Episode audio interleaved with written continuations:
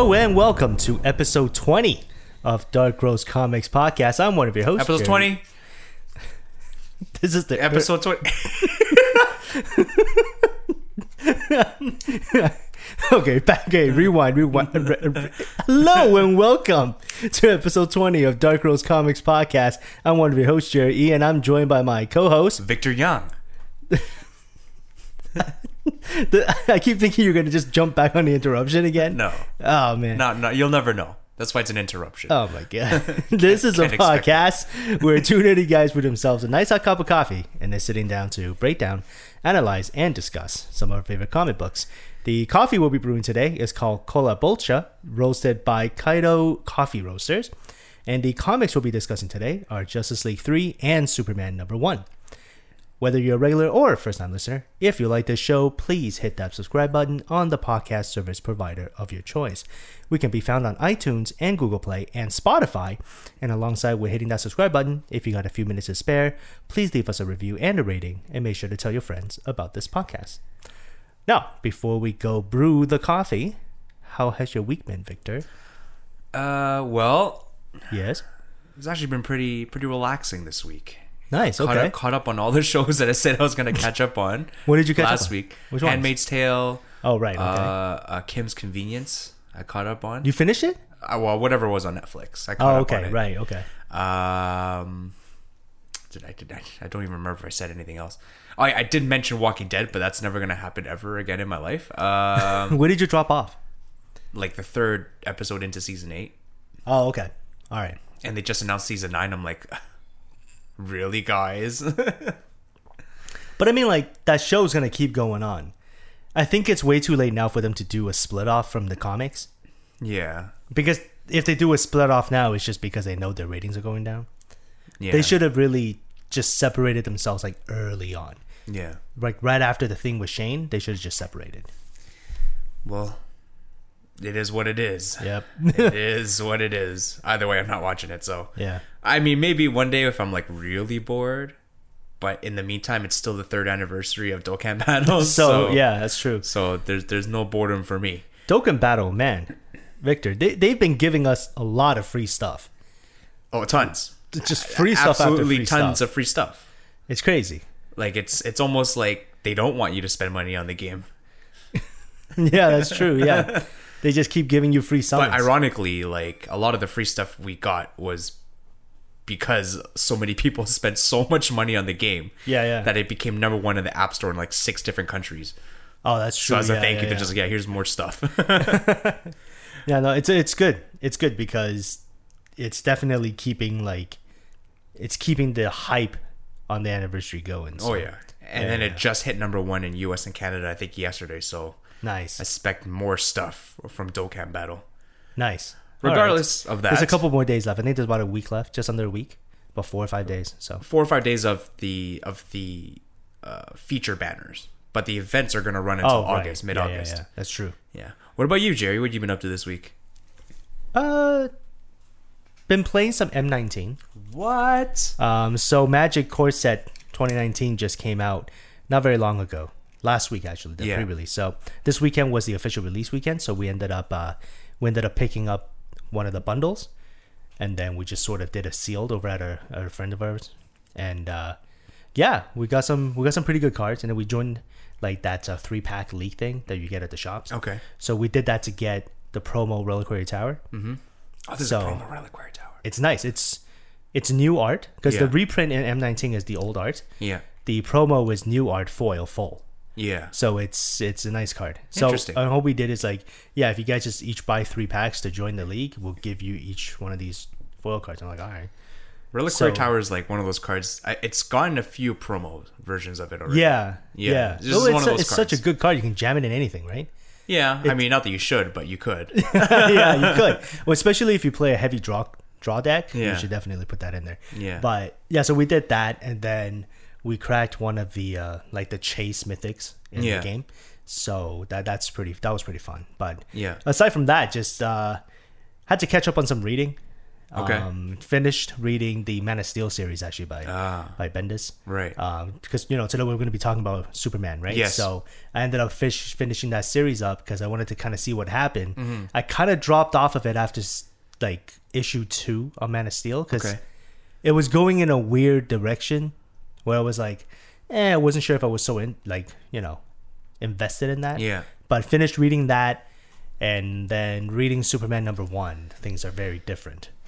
So, yeah, it's yeah. it's um well, you don't need to read Man of Steel to understand what's going on in Superman issue one, which I think is uh, which is good, in my opinion. Uh, like the whole sometimes when you do continuation from series to series, eh, for a lot of people, including myself, like it gets confusing, Mm-hmm. right? Because then you're you're excited to start a number one, and then you're just like, oh no.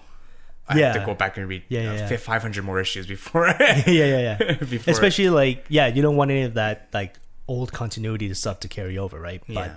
I think the issue, you know, we'll, we'll talk about it in the comic segment, but I Yeah. think the issue did a pretty good job with that. Oh, yeah. So we'll, we'll get into details about that. yeah, for so, sure. Um, why don't we go brew that coffee then? And then uh, we'll, we'll come back and talk about the coffee first, and then we'll talk about comics. All right, it's coffee time. It's coffee time.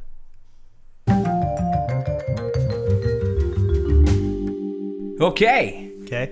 and welcome to our coffee segment where we try one of the coffees that are sent into us and have it accompany us throughout our comics discussion.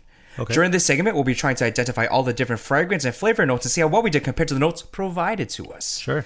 Today, we have a coffee from Jima, Ethiopia called Kola Bolcha. Almost messed that up. And it's uh, been roasted by Kaido Coffee Roasters out in Hudson, Quebec. Que- Quebec. Listen, I don't need you to judge me right now. This is supposed to be our show, okay? So I'm gonna do this however I want. Yeah, no, yeah, you do you, man. Okay. all, So- the, all the freedom to you. So You do uh, you. As per usual, Jerry, why don't you start us off with a, a bit of a sniff, sniff? All right.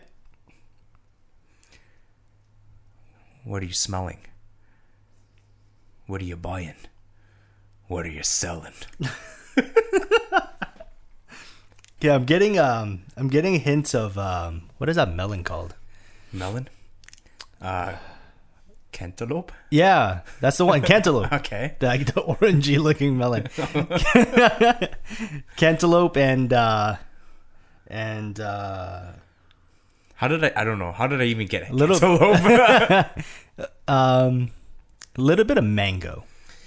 okay, it's a bit of a tropical coffee. Huh? Yeah, yeah, I'm getting some tropical flavors to Okay, it. Okay, tropical scents. All right. All right, all give right. give it a give it a shot. Okay, Victor. all right. Let's see what you get. See what I get. All right, it's going in. I'm getting almond. Okay, came to that decision quick. Almond really hit him. It's really strong. It's very strong almond. So I'm getting Did- cranberry. determined almond, cranberry. Okay, and oh, You know what it smells like? third one. It Oh. smells like um, the, the the those thin snacks. What what are those? thin snacks. Yeah, they're like little thin crackers. It has like bits of cranberry, bits of almond in it. Uh. Oh boy! Oh, that's this is gonna bug. This is gonna bug me forever. Because we eat it all the time. yeah. thin. Th- Sensation? No, that's a No. that's a cracker. What is it? What is it called I have no idea. Um, Uh, but is that what you get though? Is that like the uh, the the flavors that you're getting? yeah, It's cranberry and what was the other thing? Almond. almond and cranberry. Okay. Uh, hmm. They are called. All right. Oh, uh, you- oh, you actually look it up. Yeah, right. they're called uh, thin thin addictives. Nonni's thin addictives. Thinitives? Thin addictives. Thinitives? yeah, All right. by Noni. Okay. Yeah, Cool. that's that's exactly what it smells like to me. So would you go and say that this is that flavor? Thin addictive I, flavor. I, I, would. I would hope so because I really enjoy thin addictives. They really are addictive. nice. All right, All right. go ahead and give us a, a taste test, Jerry. Let's do it. How's it taste? What are you buying? what are you selling? Cantaloupe is gone. Um,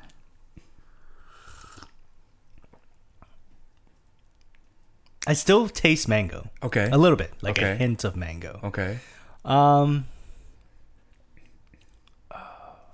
and I don't, I don't, I don't know. I don't know what else I'm tasting. I, I guess a little bit of the uh, cantaloupe is still there, but uh, Oh, you just said it was gone. it was gone. But like it's, it's like that or like a honey. Make up your mind. Like a honeydew. Make up your mind. I'll say maybe a honeydew. Honeydew? Okay. Yeah, yeah. Let's go with that. What is it? bubble Honeydew and Like- mango. This is uh, uh, bubble tea. Bubble tea. This is a bubble tea flavored coffee. This is what that is. Um, Victor, why don't you give it a taste? sure. Let's see what let's see what you get. Hmm.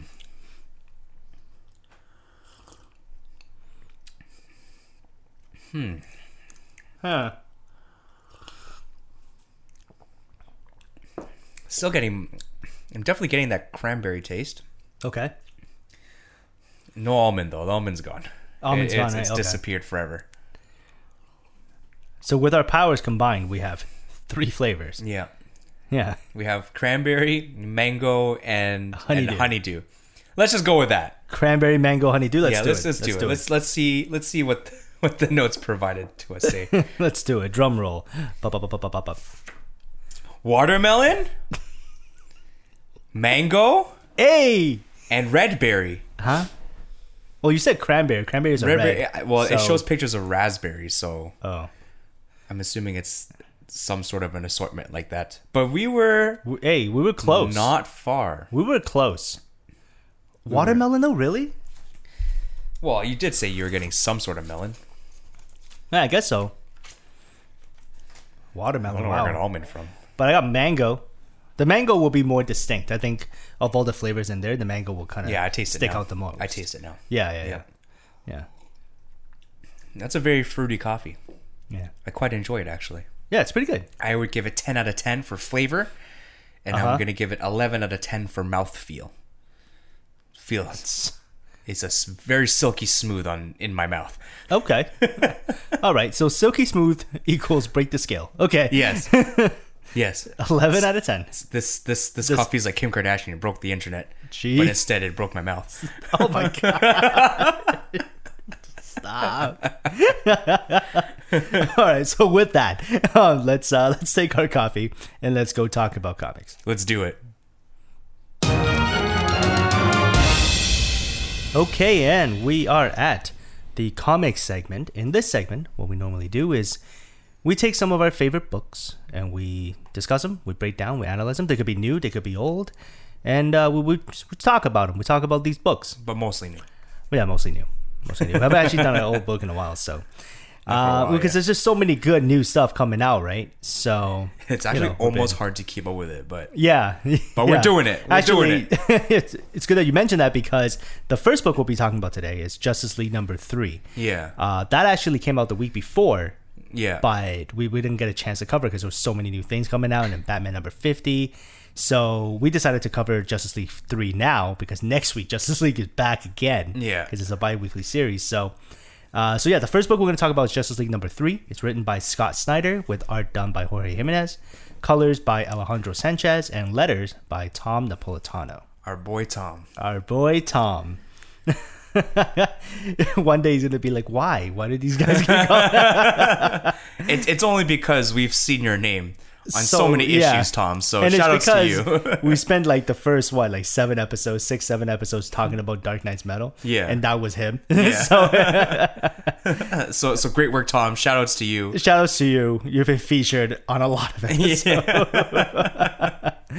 all right so um, do you want to give like a little recap about what happened in justice league number three uh there you know warning there's going to be spoilers um you know due to the nature of our show we're gonna have to break it down and we're gonna have to talk about this you know talk about the themes that are in the book talk about the events that are in the book so there are going to be spoilers in the book so you've been warned okay so in this issue we get a little bit more sort of um sort of details about what the invisible spectrum actually is yes. right um so do you want to just like give it a little summary Okay. of what the uh, Short summary. that is Very short summary. Invisible spectrum. Uncommon emotions is how it's described in this issue. emotions such as hatred and shame. Uh, the invisible spectrum, in fact, controls the user, Yep. and uh, not the other way around. Right. Generally, the lanterns, you know, it's Yeah. willpower. And that's control like that's like the biggest reveal of this issue, right? Yes. It's, um, because normally we see the we see those emotions and Yes. those the regular emotional spectrum. The user is very much in control of those emotions. Yes. Mm-hmm. Being they can wear those emotions essentially on their sleeve. What is confusing about this one, and like rightfully so, as a confusing sort of emotion, that's why the other guys don't know how to react to them yeah, um, is that these are innate subconscious emotions that are taking over the user, right? And the user is sort of just a vessel for these yeah, for these emotions, Yeah. right? So it's actually it's a pretty cool development to see. Yeah. Um, continuing on, short summary. um, uh, John Stewart comes, smashes everybody, and then he gets stopped. Yep. um, Superman, Batman, Hawkgirl, Lex Luthor, Martian Manhunter, all in the totality. Uh, Hawkgirl inside Martian Manhunter's brain. Batman inside Superman's brain. Lex Luthor also inside Superman's brain. Later on revealed, the Joker is also behind Hawkgirl in Martian Manhunter's brain. Uh, spoiler warning. Um, turns out. I want to talk about that real quick. yeah. that that panel is probably the the scariest panel It's so I've creepy. ever seen. It's the It's creepiest so thing. So creepy. but the other thing too, the other thing too, I was wondering is, what's the Joker gonna do against Hawkgirl? He's got a chainsaw. But it's Hawkgirl. Yeah, but she's But she's also unsuspecting. Yeah, so she I didn't see him suppose, yeah. coming. Like he's he's literally just behind her, the biggest smile. He's- like he's just like he just wants to pounce on her, but he's like he's trying to use every ounce of his energy to hold himself back. which is which is you know he also says that in the issue Yeah, he's like, well. I, I really, I can't laugh, not yet. Yeah. and he's like, he's like covering his mouth, yeah. and yeah, that pa- that panel was creepy. That was so creepy, but it's I mean- but it's the Joker. Recently, we've seen a creepy Joker panel, and that was on uh, that was on Clayman. That uh, DC Nation Yeah, the- issue the with Clayman, zero, yeah. with yeah, him talking to the that random guy about the mail not showing up. Yeah. Yeah, that was a scary Joker, but this, this is Well, it, it was also too. it was also This the crazy. also the way they colored it and shaded it too. yeah, They yeah, made it very much uh, very Pennywise. yeah. very Pennywise under the uh, under the uh, under the sewer sort of thing. yeah, yeah, kind of, yeah. Actually, kind of reminiscent of that. Continuing on, totality turns out it's Okay, turning this is no longer a quick summary. So it's turning just- every hold on it's turning everybody into their primitive forms. We can basically just end it there. oh, okay. Yeah, short summary. Short summary. Short summary.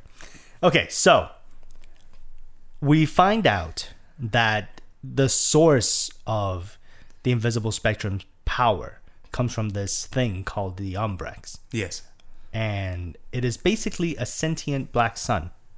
that that threw me off. I was like, the sun is like it's sentient. It's a sentient it's, being. It's it's literally just floating there. It's spinning in space. It's sentient. It's just spinning in space. yeah, just, but just like think about that for a yeah, second. it's a sentient planet. I mean, that's not It's not new. Like Yeah, uh, but like Oa like- is sentient. yeah, always sentient. And Yeah. the uh, there was there's an actual planet that's a Green Lantern, Yeah. right? oh, sorry. That's what I meant. Oa isn't sentient. It's the planet that's the yeah, Green yeah, Lantern. the planet that's is green. That's what I oh, meant to okay, say. yeah, yeah, But it's still a cool idea. Like it's a neat idea that it's this thing has got a mind of its own and it's coming Yeah. to invade and collect planets. Well, to be fair, like when you think of a sentient sun, yeah, it is significantly larger than a sentient planet. Right. A sun is so much larger than a planet. Right, right, right, So right, this it's thing, it's a star, yeah. yeah. So this star, this sentient star, is literally just floating in space, just just gobbling things up as it goes. Yeah, it's collecting it's collecting planets to join its ranks in its galaxy, yeah, right? primitive Um, planets, as primitive they say. planets, yeah. And they're saying that the raw energies of of your emotions, like the um, you know the hatred and whatever, right? That stuff is drawing Umbrax to yeah, to you. So um, the reveal at the end being that Sinestro basically saying Earth is what brought the brought brought Umbrax over Yeah. to to collect it, mm-hmm. right? And especially because after they broke down the Source Wall, now it has access to Earth. So now it's coming for Earth. Yeah. Um, so it's interesting because it's.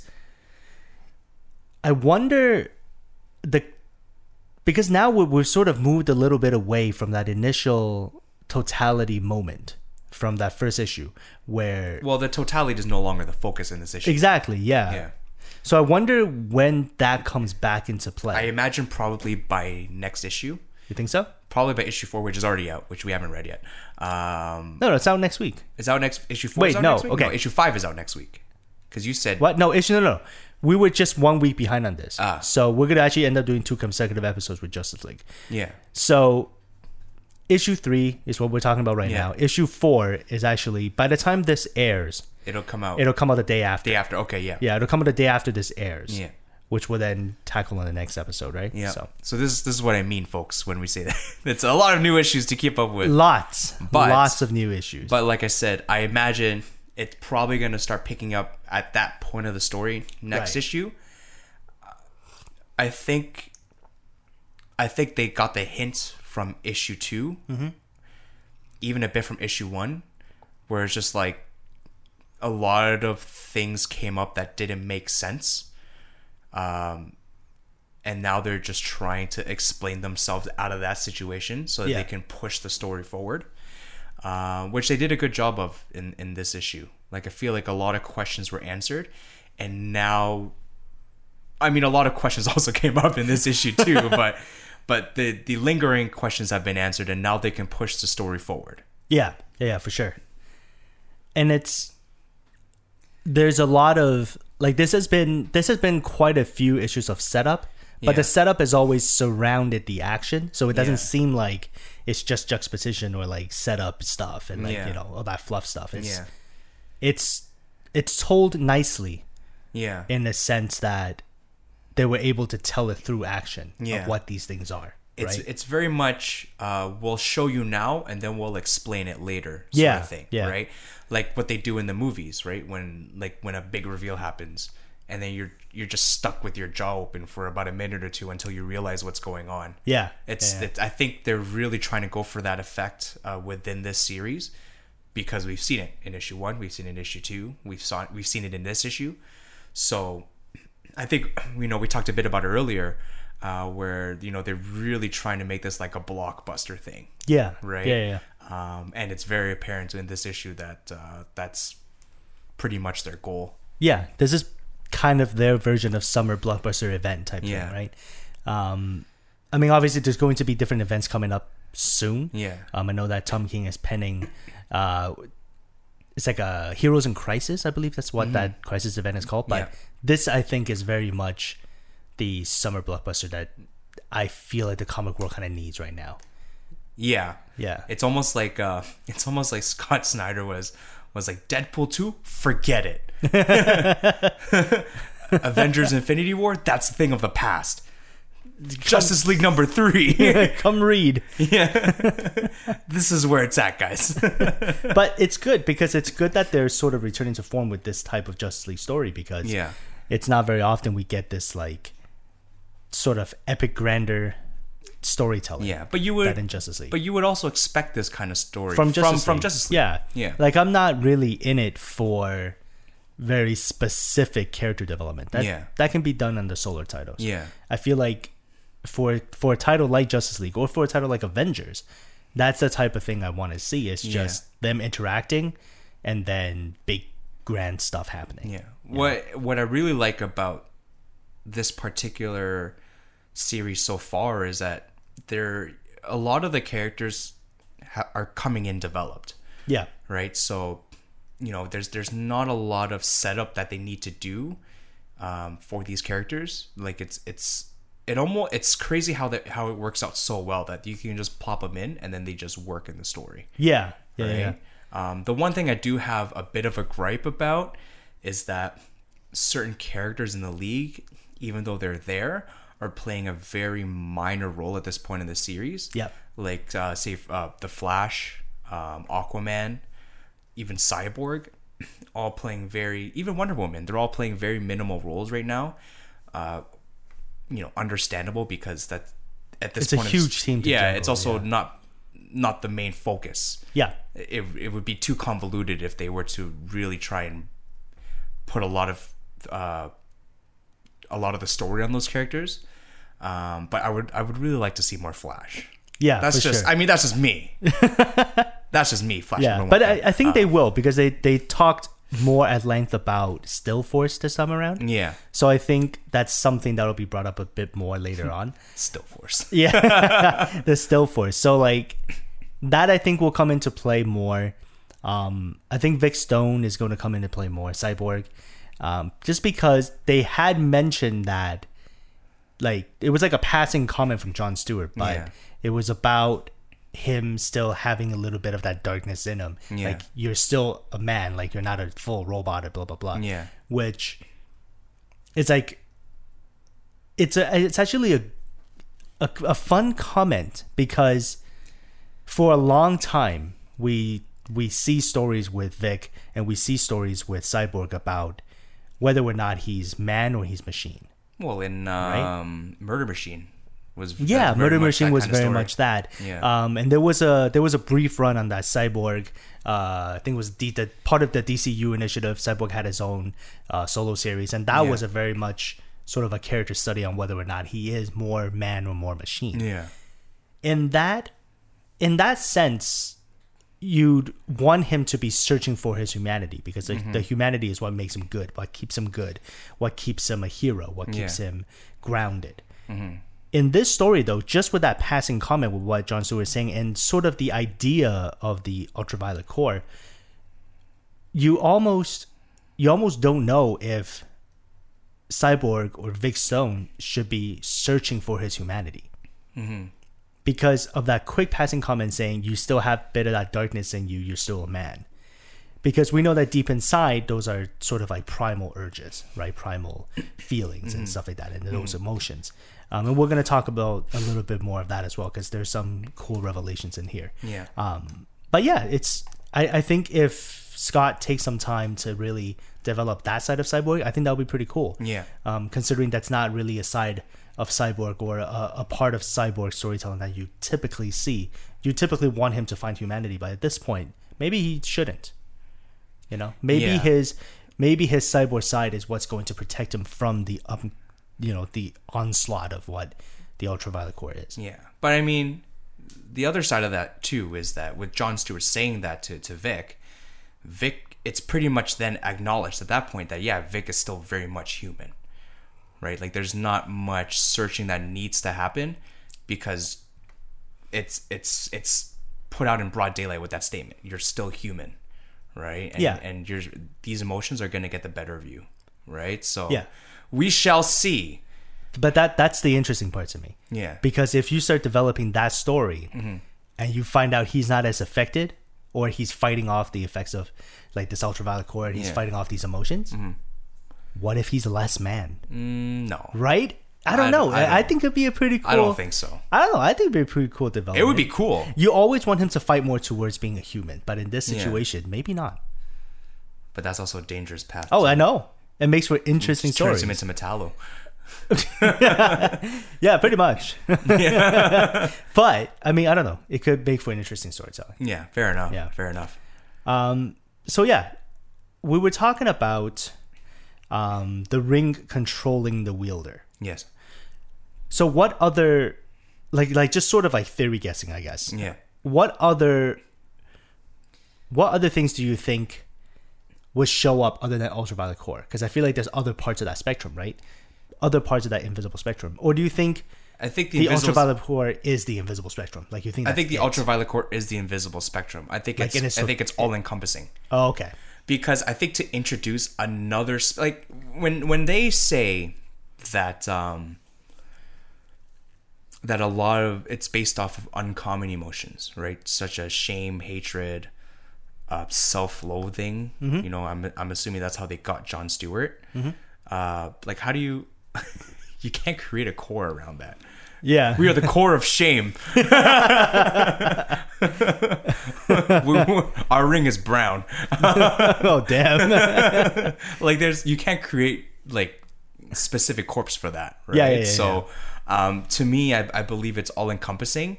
I think for the sake of of uh, driving the story forward, they should keep it that way. Right. Um, because when you really think about it, as as I mean, for for the regular spectrum, there's already like seven colors. Yeah. Right? I believe it's seven, right? Something like that. Yeah, I think so. Um, and then of course there's the black lanterns and the white lanterns. Um, and then if if you're to introduce another set of colors,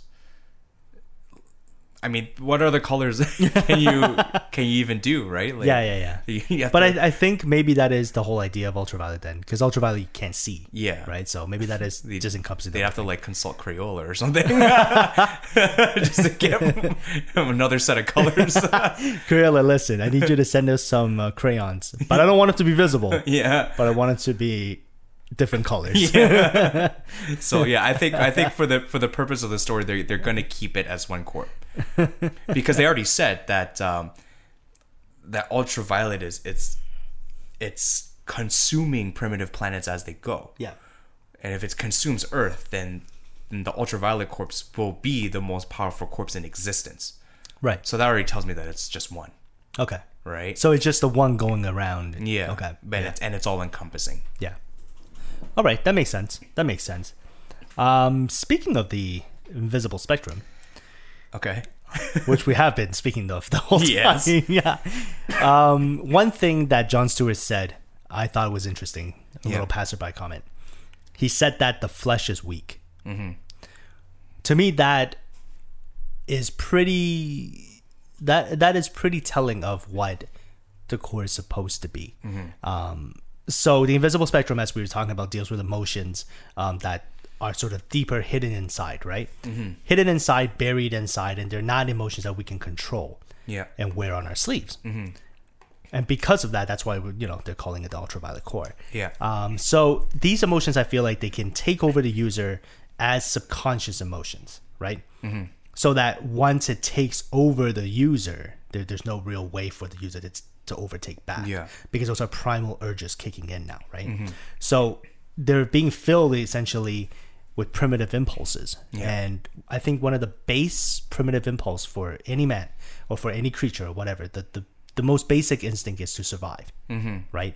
Um, so when John Stewart was talking about when he was talking about primitive impulses and stuff like that, and he was talking about how the flesh is weak, it's essentially talking about how the flesh is sort of just a vessel containing possibilities, but the flesh is is just there. That's all it is. Yeah. Um, really, what ends up being more powerful is his control over his. You know, it's that con- those emotions pouring out of him. Yeah. Right, and he's using that as a weapon. Right. Um, but those things are just coming out. Like he's not having full control on it. Right? Yeah. So he- it's just these monsters are just flying out and stuff like that, and they're essentially not. They're they're not able to. I guess like the heroes aren't able to defeat these emotions because the heroes have never felt something like this before. Um, one of the things I think what the Flash was saying, like the Flash, you know, even with a compromised Speed Force, like he's still the fastest thing alive, and then mm-hmm. this thing just comes and punches him, mm-hmm. right? Because they're no longer being controlled by human limitations, right? Yeah. They're just out and about as these all-encompassing power, Yeah. right? And I thought that was pretty cool that mm-hmm. like he leads off with flesh is weak. Like he already kind of moved past that. Yeah. You know, he's now talking about just this like conglomerate of energies, which is kind of cool. Yeah. What the one thing I find interesting about, um, and I'm not sure sure if you noticed, is that there's no physical ring Yeah. when when when Yeah. they're when they're rocking. You know, when they're I- rocking it. Actually, I, no- I didn't notice that at first. Yeah. Yeah. There's no physical ring. It's just it's just like an energy that surrounds their ring finger. Yeah. Um, which I think is very symbolic of the fact that um, that is just not something that's controllable. Like it's it's n- this this ultraviolet energy. Not only is it uncommon energy, not only is it a spectrum that's unknown, it's also an, an energy that you can't you can't tangibly hold Yeah. right like it's not it's something that's so beyond human comprehension right that uh i don't know i thought that was Like you don't get to tell it to come and go. Yeah. Like it's there. it's just it's there. around you and it's you can't take it off whatever right it's just exactly. there so i thought that was interesting Yeah, no, that that's pretty cool. And actually, I hadn't noticed that at first until like like way earlier on, you were saying like, "Hey, by the way, did you notice?" And I was like, "Oh man, that's cool." Yeah. because it wasn't until then I actually like looked at his hand. Yeah. and I was like, "Oh, Yeah. that's really cool." Yeah. I had no idea. So yeah, I mean, I I really like the book. The book's really cool, and uh yeah, like every one of these issues is just more and more more and more questions Yeah. but it's peeling back layers as well so you get to see exactly what he's Yeah. setting up which is nice Yeah, like it's it's very much it's very much it's very much Scott Snyder, but with a little bit of Michael Bay thrown in there. Yeah. you know what I'm Yeah, yeah, saying yeah, for sure. I just hope that moving forward, that but not they- as much gray metal Yeah, yeah, not as- like yeah, random exactly. grays I just hope that moving forward that they don't introduce more Michael Bay and then scale back on the Scott Snyder. Yeah. do you know what I mean? Like Yeah. I want, I still want more story development, but the current level of action that they have right now, I think is good. yeah i think it's comp- i think it's it's good it's i don't need it to be more Yeah. yeah Yeah. So yeah, I think overall great issue.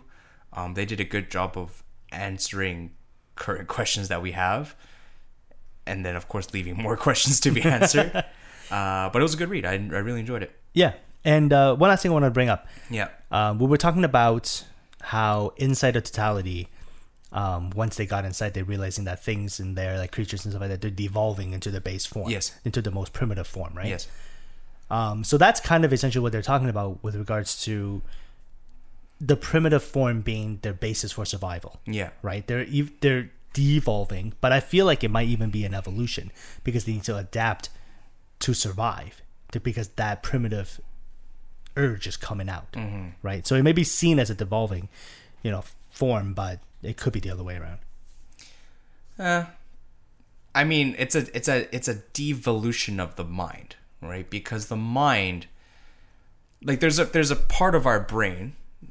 I don't really know what it's called. Maybe the amygdala. I don't know. I'm not a scientist, but uh, uh, th- there's a part of the brain that that is purely in charge of our primal instincts, right? So it's just in charge of our breathing, our um, our adrenaline, fight or flight response, right? So it's a dev- it's a devolution of the mind, but the body's evolving to uh, to be able to handle uh, sort of that fight or flight response in order to fight, right? So Yeah, these creatures are handle getting- the Yeah, they're getting bigger and bigger and bigger, Yeah. but they're losing their mind Yeah, right? So evolution in some sense, uh, devolution in some other senses. It's it's hard to say. Yeah. right? I wouldn't say it's truly one or the other. yeah. So it's like a mixture. So it's it's an it's an adaptation. Yeah. they're they're adapting to their Physically, environment, right? but but not so much mentally. Yeah. Yeah, yeah, yeah.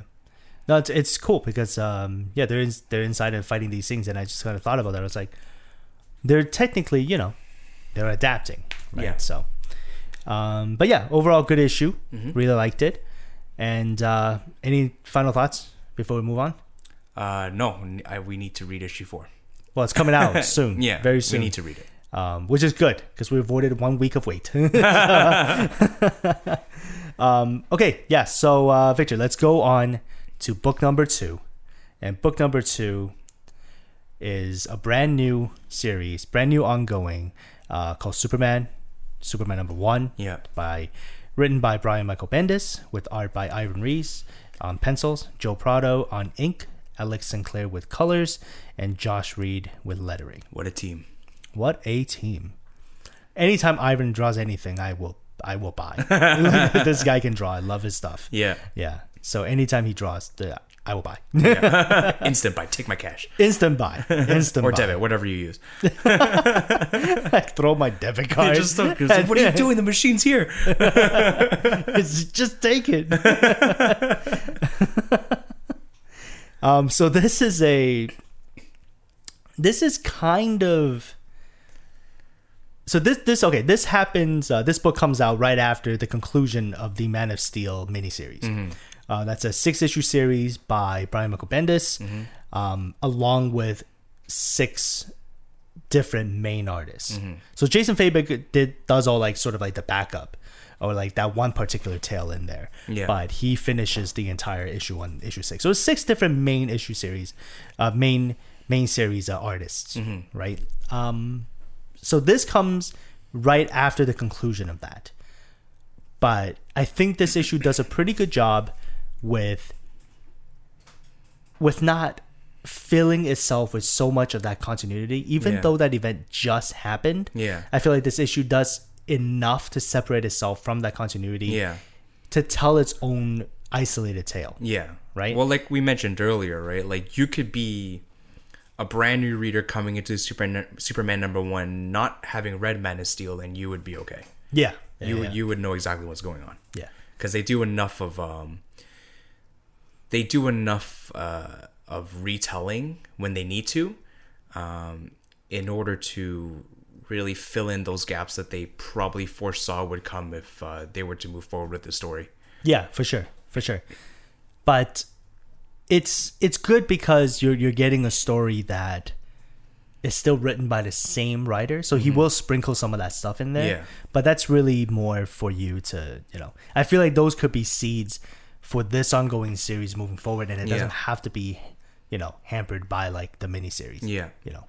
Um, but yeah, so I, I've read the Men of Steel miniseries, and that series, I was like meh. I was like lukewarm on, Yeah. because the villain in that series didn't didn't really strike a chord with me at all. To me, like he had a very singular mission. He had a noble intent, but it was executed in a very straightforward way. Mm-hmm. And there was no no real explanation as to why he believes that way. He just believes it mm-hmm. and he goes and does it. Yeah. And he's to me it's that's not too compelling, right? So going into this series, I wasn't sure what they were going to do with that type of character, like Yeah. with, that storyline.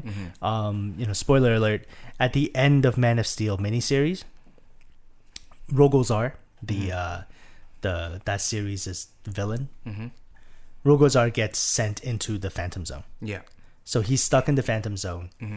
Um, so now it's actually created this weird thing because I had just finished reading Man of Steel and he's gone. He's casted away and blah Yeah. blah blah. They're like, oh, we'll revisit this at some point. One day we'll need to talk to him. Blah blah blah. Yeah. And then at the end of Superman number one, we find out that the Earth has been stuck in the Phantom Zone. So the entire Earth is in the Phantom yeah. Zone. Yeah. And then at the bottom it says Rogol Zaar returns. And I'm like, he just left. Yeah. Like Literally just he left. just left. His return means nothing, but Yeah. still could generate some really interesting things, right? Yeah. Um. So yeah, what what is your take on uh, Earth being in the Phantom Zone? Um, I mean, it- the Earth being in the Phantom Zone, I think is just part of part of what this whole issue represents for me, and what this issue represented for me is is just the definition of home, and what it means to to really find yourself and, and be at home, right? Because I mean, throughout this issue, um, you know, a, a couple of ideas and a couple of things happen to Superman that uh, that really that really brings that theme to light, right? Uh, so the first thing, of course, is uh, Superman is in the beginning of the issue is trying to find his parents because he lost the space galactic communicator. Oh thing. yeah, yeah. Um, he's trying to find he's trying to find his father, Yeah. find his wife, find his son. yeah. Yeah. um, because he wants he wants Jon to experience some semblance of Kryptonian heritage. Right, that's why he sent him off. Right, uh, even though Krypton doesn't exist anymore. I mean, I think he believes in his heart if he spends some time with his grandfather, then he might get some light into that. Right, uh, but of course he's can't find them. So Yeah. so that's part of his home that's already lost. The other thing is the loss of the Fortress of Solitude Right. right? Uh, then he, but then he builds a new one. So I mean, that's sort of whatever. Yeah. very uh very Dragon Ball of him. Very Dragon Ball. To take a thing, throw it down, and just boom. yeah, Fortress. yeah, Fortress exactly. Very Capsule Corp. Yeah, very Capsule Corp. Um, and then of course, Mar- That's the new core, right? that's the new core. It's Capsule Corp. the ultraviolet core, Capsule Core. uh, and then of course, uh, Mash- Martian Manhunter's uh, insistence on bringing the Earth towards a new direction. Right. Right. That was odd. that was really odd. Yeah. But again, like I, th- I feel like all of this was happening while the Earth was in the Phantom Zone, Okay. right? So, so you know, like all these flashbacks that that uh, Clark was having, if they were flashbacks, in my opinion, I think it was the Phantom Zone playing something for him, as if it was actually happening in that moment, Okay. right? Um, You don't think that's him actually racing off to punch a thing in the face? it could be, right? Like I'm, I'm talking about the moments when he was like talking to Jon. Oh, those. Yeah, Yeah, those are. and- or when he's talking to Yeah, yeah. Lois, like Sorry, I thought you were talking about the the Martian Manhunter no, no, no, no. Like it could be flashbacks, but it, I, you could also interpret them as things that the Phantom Zone is playing in his mind as if it was actually happening. Right. Yeah. Yeah. yeah, yeah. Um, and I think the Martian Manhunter is also a product of the Phantom Zone as well, because those are odd things for the Martian to say. Right. Like, why why would he just come out and go, "Yeah, man, we need to bring the Earth in a new direction"? It's like, okay, hello to you too, J'onn J'onzz.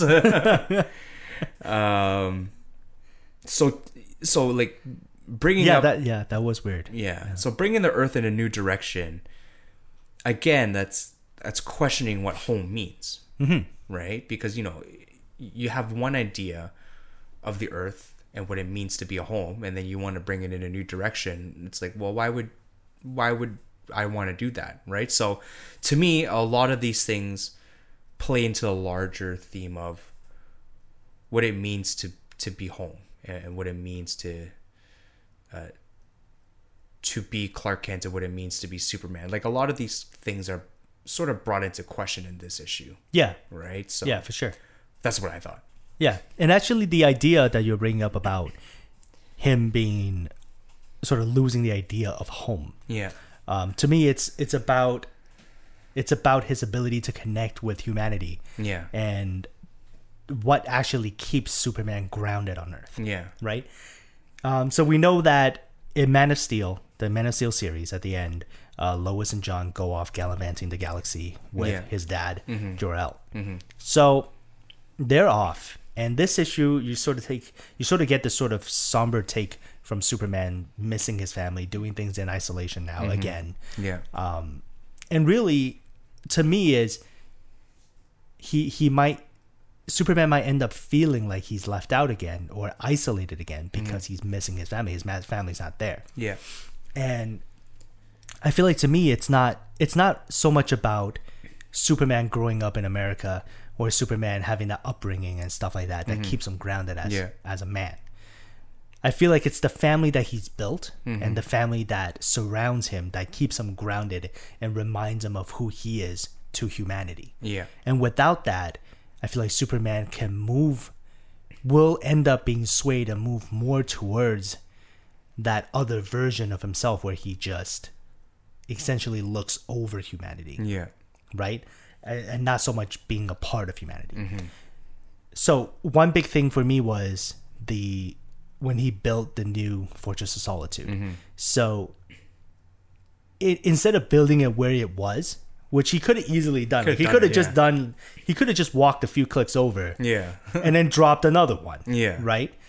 But what he ended up doing, he he went to a place that many people can't get to. Yeah. That most people can't get to. Yeah. And he drops and he drops it into the middle of the Bermuda Triangle. Yeah. So what that signifies to me is he no longer wants to be public. He no longer wants to be in the public face or in the mm-hmm. public eye. Mm-hmm. Because he I don't think I think a little bit of that trust is gone because I feel like as much as he loves his family and he wants mm-hmm. to see his family and he wants them to do well, there's there could be a little sense of betrayal Yeah. that they're off doing this thing mm-hmm. where when really they should just, you know, they're they're a family. Like Yeah. it just shouldn't be taken apart so easily Yeah. right? So I feel like that's something that that Superman is kind of feeling in this issue, and I think mm-hmm. that's why he decided to build it in the middle of the Bermuda Triangle. Right. People can't get out of there, or Yeah. can't get in there, stuff like Yeah. that. So I think it's pretty interesting. Mm-hmm, Yeah, and it brings up a question of whether or not Superman operates better with or without his family. Hmm. Right? Is Superman the hero, the the full hero that he can be, with his family around or without his family around? Now, this question is sort of this topic has sort of been in discussion with regards to the Bat family, Yeah. right? The the idea there being that the Joker truly believes Batman is a better Batman without the Bat family. Mm-hmm. That he's better in isolation. He's a better person in isolation. He's a better protector of Gotham in isolation. He's a better image of protection, Yeah. right, over Gotham, like a figure of protection. Yeah. Superman's a little different. Yeah. And I think this brings up whether or not Superman can be better without his family, like without the distraction of family. Yeah. But I think the opposite holds true for Superman as it does for Batman. And I think that's an interesting topic to to explore. Um it's I mean the parallels aren't there though. That's the whole thing, right? Because you're talking about two very two very different characters with very different skill sets, right? Remember that movie um was it was it The Dark Knight Returns? One of the Christian Bale Dark Knights. The last one with uh, Harvey Dent.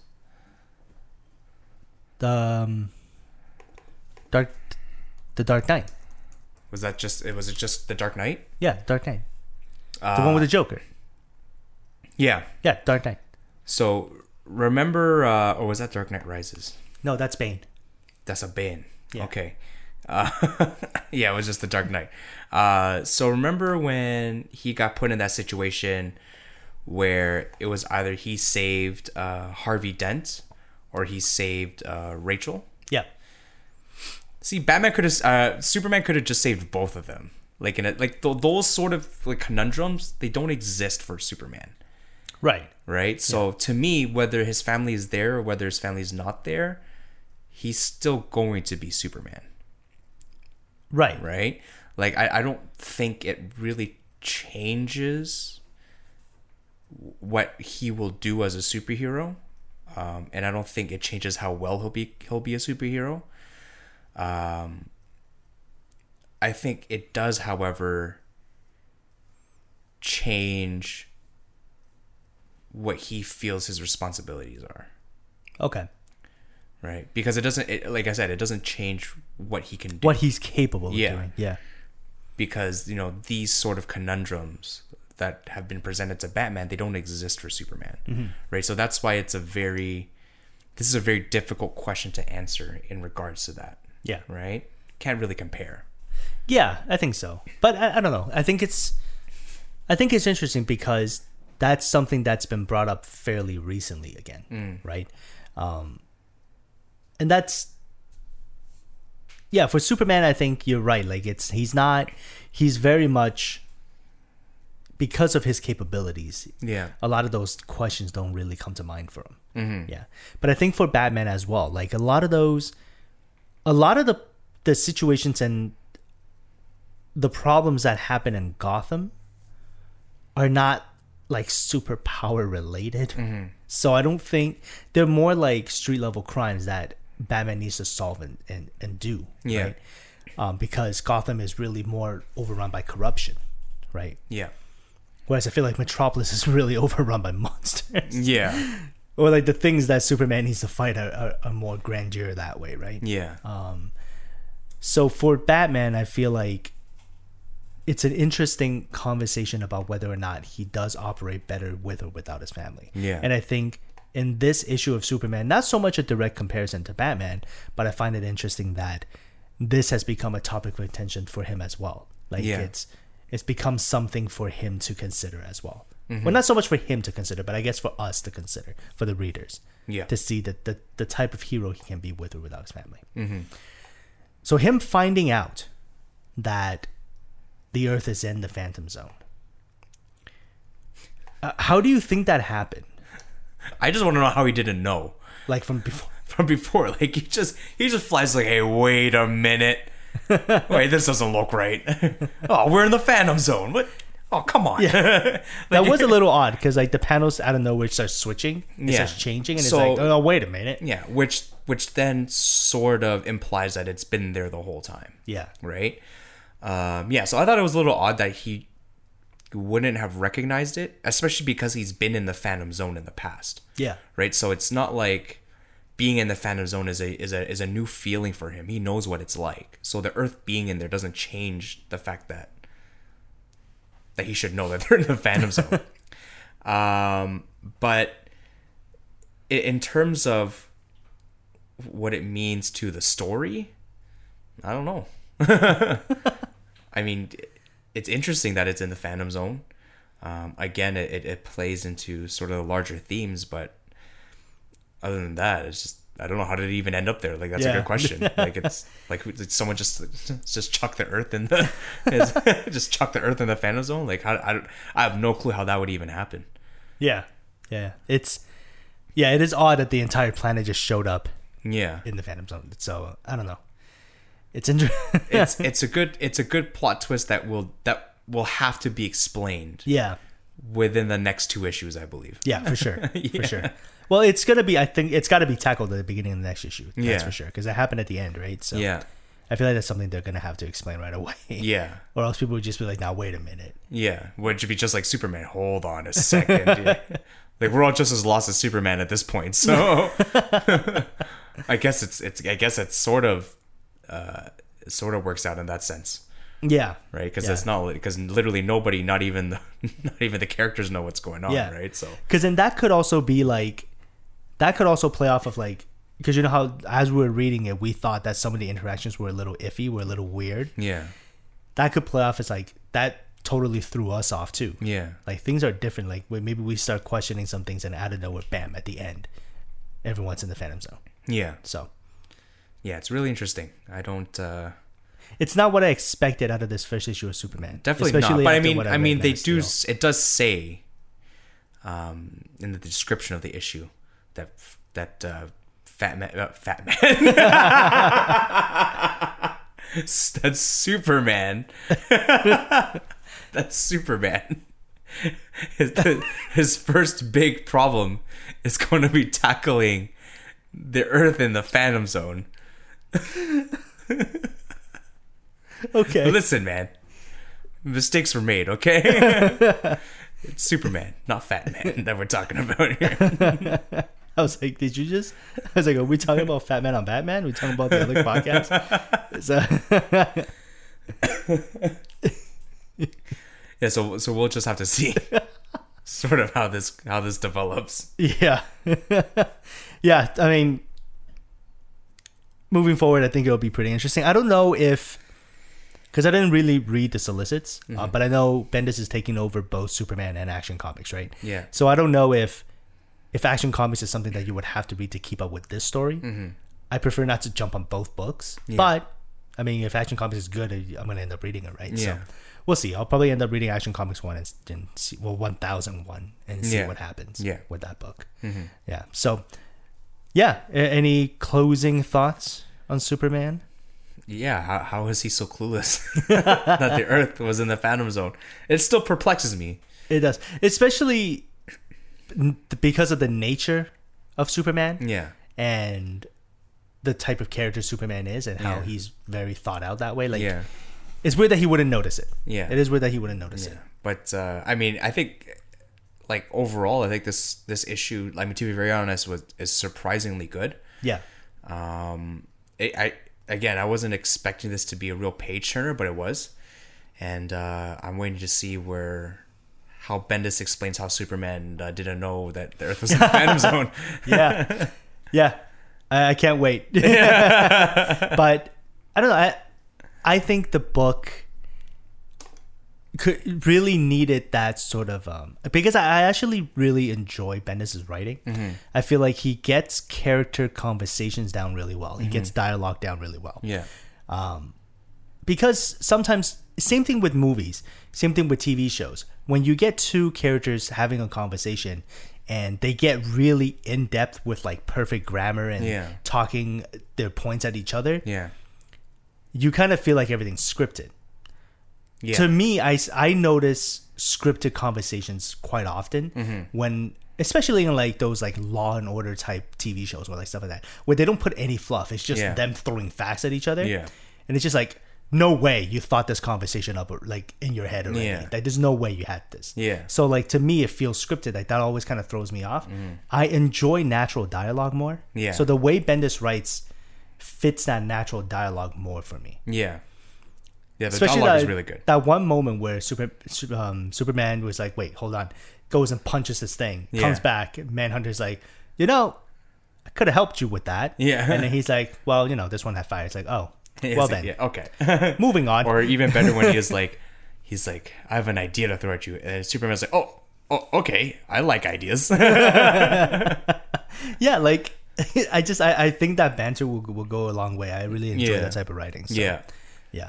Um, obviously, I think this there. I think Rogol Zaar is going to need a little bit of attention because I don't feel like he was super well used in that Man of Steel series. So I hope he he redeems himself in this ongoing. yeah, That would be nice. I hope so too. Yeah.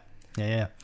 All right. So I think that pretty much wraps up our conversation on the comics this week. Um, so I think we should probably move on to our last segment of the show called Offerings to Dark Side. Offerings to dark side.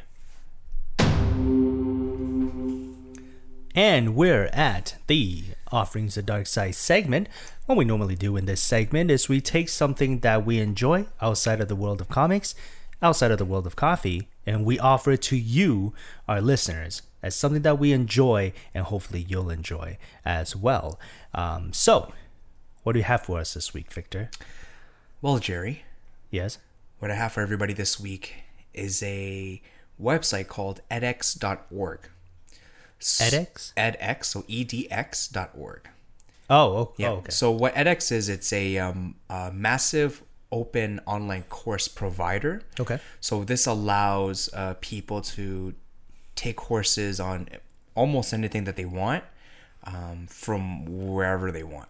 Sure. Because it's all online. Right. Right. So um, I think this is a really convenient way for people to sort of brush up on skills or to acquire uh, skills um, and to learn uh, things that they normally wouldn't be able to access otherwise, right? Instead of instead of you know taking courses uh, like at school or whatever, they can actually hop on edX and and be able to take a lot of the courses they provide on the subject that you want, right? Uh, so what I'm actually currently doing at edX uh, is because I didn't get to live the average Asian lifestyle. I wasn't good at math, so Wow. so I'm actually taking a pre-calculus course on edX right now, and I really, you know what, I really enjoy the way that that they lay out things. Right, it's it's uh, easily understandable, um, it's easy for you to navigate, um, and it overall provides a, a really good learning experience. Right, You're taking calculus? pre-calculus, not calculus yet, but I'm doing it. I'm I'm trying to live up to to my roots. Wow. So again, the website is www.edx.org. yep. Um, and I highly suggest somebody or anybody hop on there, pick a course, and and really take advantage of um, the educational tools that uh, this website provides. Sounds like a lot of fun, kind of. Sounds Wow. like very educational. Very It educational. is, it, and it is fun. Okay, Jerry, I don't need you to. I don't No, need hey, you to. you know, ed- education's fun, man. Yeah, for sure, man. Hashtag taking school. wow. what do you got for us, Jerry? All right, so this week, um, so recently, um, the band Twenty One Pilots have been on a hiatus. They were on a hiatus for about a year. Okay. Uh, their last album released about three years ago. Um, so this is the band that, uh, if you didn't know, listeners, they came. They had their singles uh, "Stressed Out."